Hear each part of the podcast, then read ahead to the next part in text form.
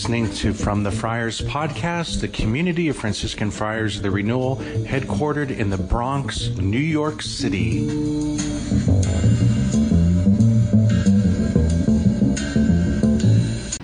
May the Lord give you his peace. Amen. There's no extra charge for the uh, sound effects coming from the parking lot. I grew up riding, so I have such a great love for motorcycles. Um, brothers and sisters, may the Lord give you peace. What a blessing and a joy to be here today. Um, just a very few days ago, we had the feast day of Our Lady of Fatima.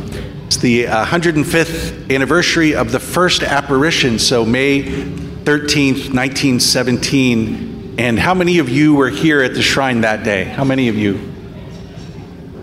and a whole lot more. There were so many people here. It was amazing.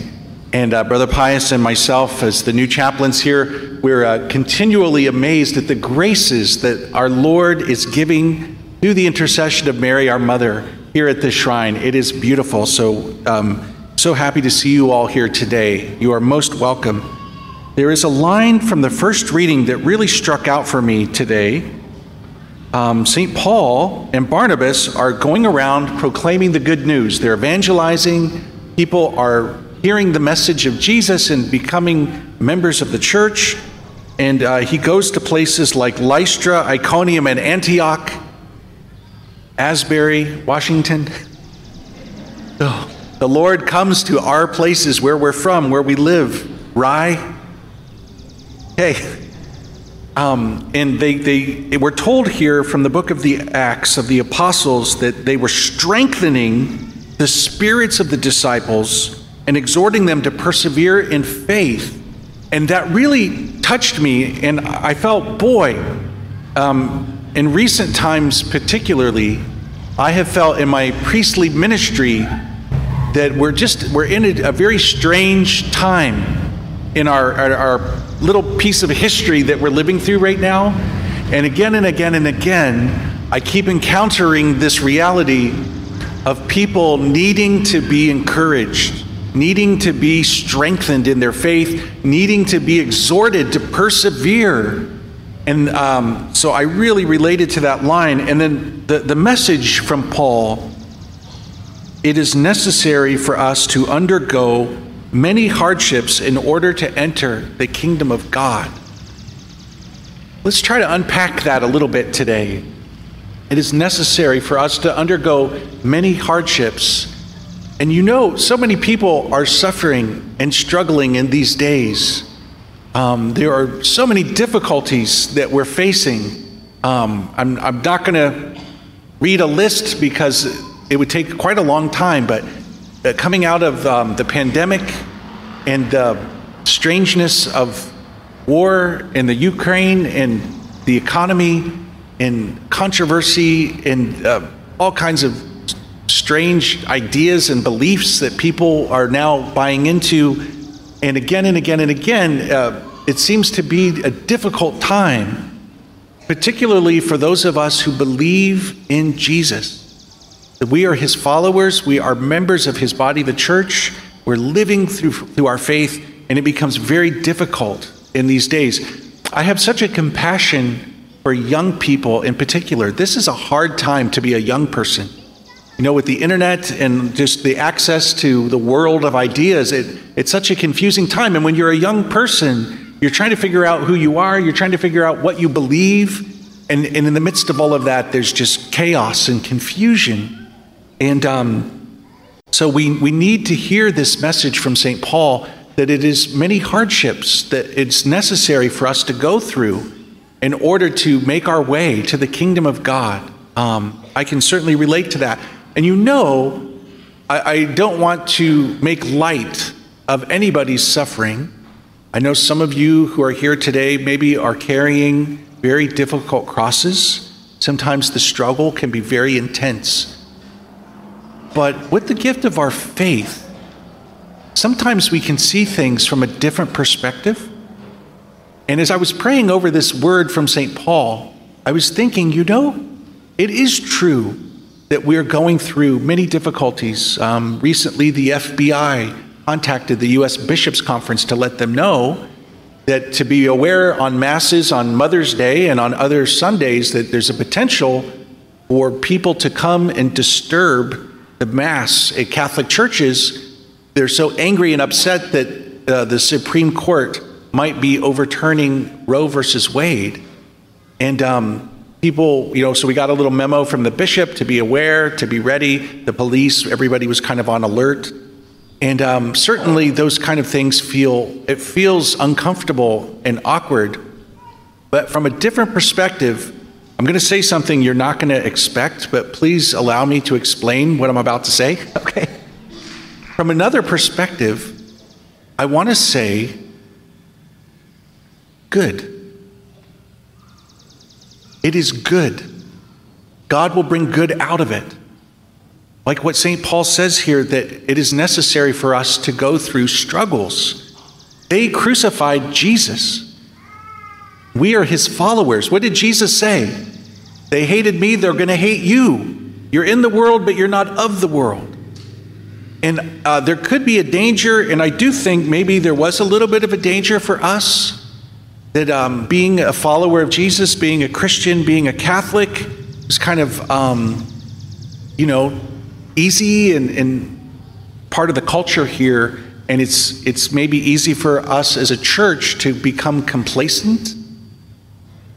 And in the midst of that struggle now, it's becoming more and more clear that what we believe is out of step with the culture. And there is a way in which we can say, good. It's good that, that we're out of step with the culture. Um, there, are, there are difficulties, but it's good. And, and I think of so many things that Jesus said. The Beatitudes, Matthew chapter 5, which I love. St. Pope John Paul II said it was Jesus' Magna Carta for how to live. And in the Beatitudes, Jesus said, Blessed are you when they persecute you because of me and my message. Blessed are you. It's beautiful. What did he say in Matthew 7? The road to hell is easy and broad and popular. The road to heaven is narrow and difficult. These are the words of Jesus. And so maybe there's a perspective by which we could say that it is good. The struggles and the difficulties that we're going through are good. What did Jesus tell St. Paul in 2 Corinthians 12? My power is made perfect through your weakness. When the church is weak and poor and, and once again out of step, we're no longer the primary institution in our culture. It's an invitation for us to be humble to be praying on our knees and asking God for His help and His mercy. Um, and so, a couple of examples from history to kind of help illustrate this point. You know, in the last two months, since Brother Pius and I have come here to serve, I have been rereading all things Fatima. I've always loved Our Lady of Fatima. When I was 19 years old, I signed the Blue Army Pledge and I became a member of the Blue Army but recently re looking at the whole story of Our Lady with Fatima and the, the three shepherd children. And, and I'll tell you uh, an, a very curious detail.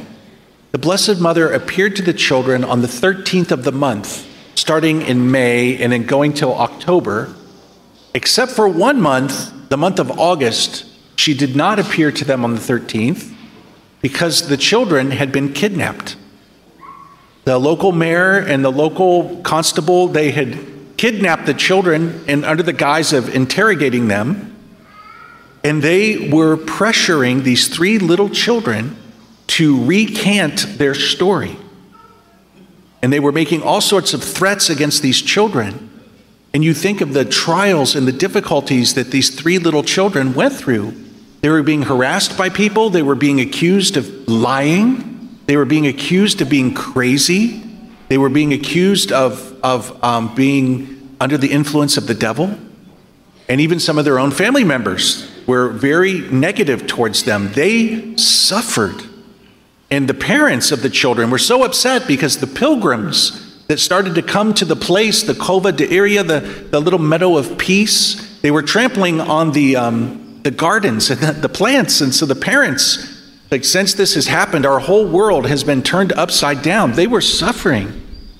And then, um, in a very dramatic moment, the, um, the mayor threatened to kill the children. They told them, and it's almost hard to believe that a grown man would act like this. They told the little children that we have a cauldron of boiling oil in the next room, and if you don't tell everybody that you made this up, we are going to boil you alive. And some of the scholars believe that the children received the grace of martyrdom because even under the threat of death, they refused to recant what they were saying. They said, We cannot deny what we saw, what we heard. The Virgin Mother came to us. This is what she said. And one by one, they took the children into the next room. And those children went to that room fully believing they were about to be killed. And um, they got together on the other side and realized that you know it was a bluff, and they were so happy and excited. But so it is possible to say that those three little children received the grace of martyrdom and it's interesting that as the church was investigating the, the claim of the apparitions, one of the pieces of evidence that became so convincing was how much these little children suffered, including the threat of death, and they still held fast to what they were saying. They, they did not recant the story. And, and in that way, that suffering gave strength and power to their witness. So we all know little children, right?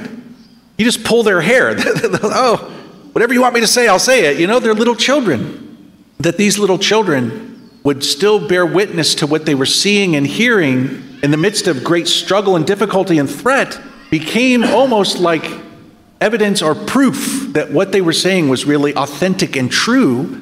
And of course, on the last apparition in October, there was the great miracle of the sun where so many people saw the sun spinning and dancing in the sky. And of course, at that point, it became very clear, at least to those who were open, that Mother Mary really was appearing there and that what she, the message that she was delivering should be paid attention to a message of prayer, especially the rosary, a message of penance and conversion and reparation. Interesting, huh? And if you think about it, even in the early days of Christianity, you know, when the, the, day they crucified Jesus, most of his followers ran and hid. They were afraid that they were going to be next. But then, with the coming of the Holy Spirit on Pentecost, they were no longer afraid. And they proclaimed Jesus publicly without fear. And again, evidence that what they were saying was true. Nobody is going to go to their martyrdom for a lie or a hoax or a story that they made up. And so I think that that can help us to understand a little more deeply um, this message of St. Paul. It is necessary for us to undergo many hardships in order to enter the kingdom of God. And it's so beautiful that the church couples that reading with today's gospel, where Jesus is giving his followers the very heart of his message love one another. Love one another. Love of God, love of neighbor, they will know you are my followers because of your love. That is central to what Jesus taught us. And I got praying on how these two things connect with one another. And you know, I thought, now this is really something beautiful. It is through suffering and through difficulty that our virtue grows and strengthens and deepens. It is through struggle. And I'll give you an example for like myself being a Franciscan friar. You know, I've got a couple of my brothers here, Brother Pius and Brother Gerard, right? And you get different assignments. And you get sent on a mission to a friary, and there's a group of guys that you're living with. Sometimes it happens that you all really like each other. Not often, right, brother? So sometimes you live with people that for whatever reason you find difficult. And if you're living in a family, okay, and if you live by yourself, you look in the mirror, there's, there you are. But you know, if you just lived with people that you like, and you lived with people who are really good and holy and nice and, and easy to get along with, your virtue would be shallow. What did Jesus say? I think in the end of Matthew chapter 5, you can't just love those who love you. Even the tax collectors do that. But love your enemies. This call to a deeper love, a love that is more mature, a love that is purified, the virtue of charity that has been strengthened, and has, the roots of that virtue have grown deep into the soil of your soul through struggle, through loving your brother, the one who sits next to you, even on those days when it's difficult. And I think that's what St. Paul was getting to. It's difficult, good. God can work through the difficulty. We have to go through many trials to make our way to the kingdom of God. And so maybe that moment is arriving for us as a church as we are out of step with the culture that we will be experiencing suffering and persecution and difficulty. And on one way, we can say this is good. That the Lord is inviting us to a deeper love, a deeper moment of forgiveness, repentance, um, reconciliation. It's so good. It's so good. And I believe through that struggle, through that suffering, the power of our witness will be stronger. The light will shine brighter in the darkness. And so God is at work. God is at work. Blessed are you when you are persecuted for my sake. Blessed are you who hunger and thirst for righteousness. Blessed are you who are mourning. All of those beatitudes you know, in Jesus, He leads the way. He shows us. He went to the cross. No greater love than to lay down your life for your friend. And so that is what it means to be a believer in Jesus, to be His disciple, to be a member of His body, the church. They will know that you are my follower because of your love. The depth of our love will be a witness to the world of the truthfulness of the gospel, of our faith. It's time to forget about right and left and recapture what's right and wrong. That God has revealed to us the true nature of evil and of goodness and of love. Um, so often the word love is misused. And so we give thanks on this day, uh, this fifth Sunday of Easter, when we uh, come together at this beautiful shrine together as God's family, gathered under the uh, roof of God's house to worship and to pray and to receive Jesus so that his light would be in us and that our light may shine to the world. Amen.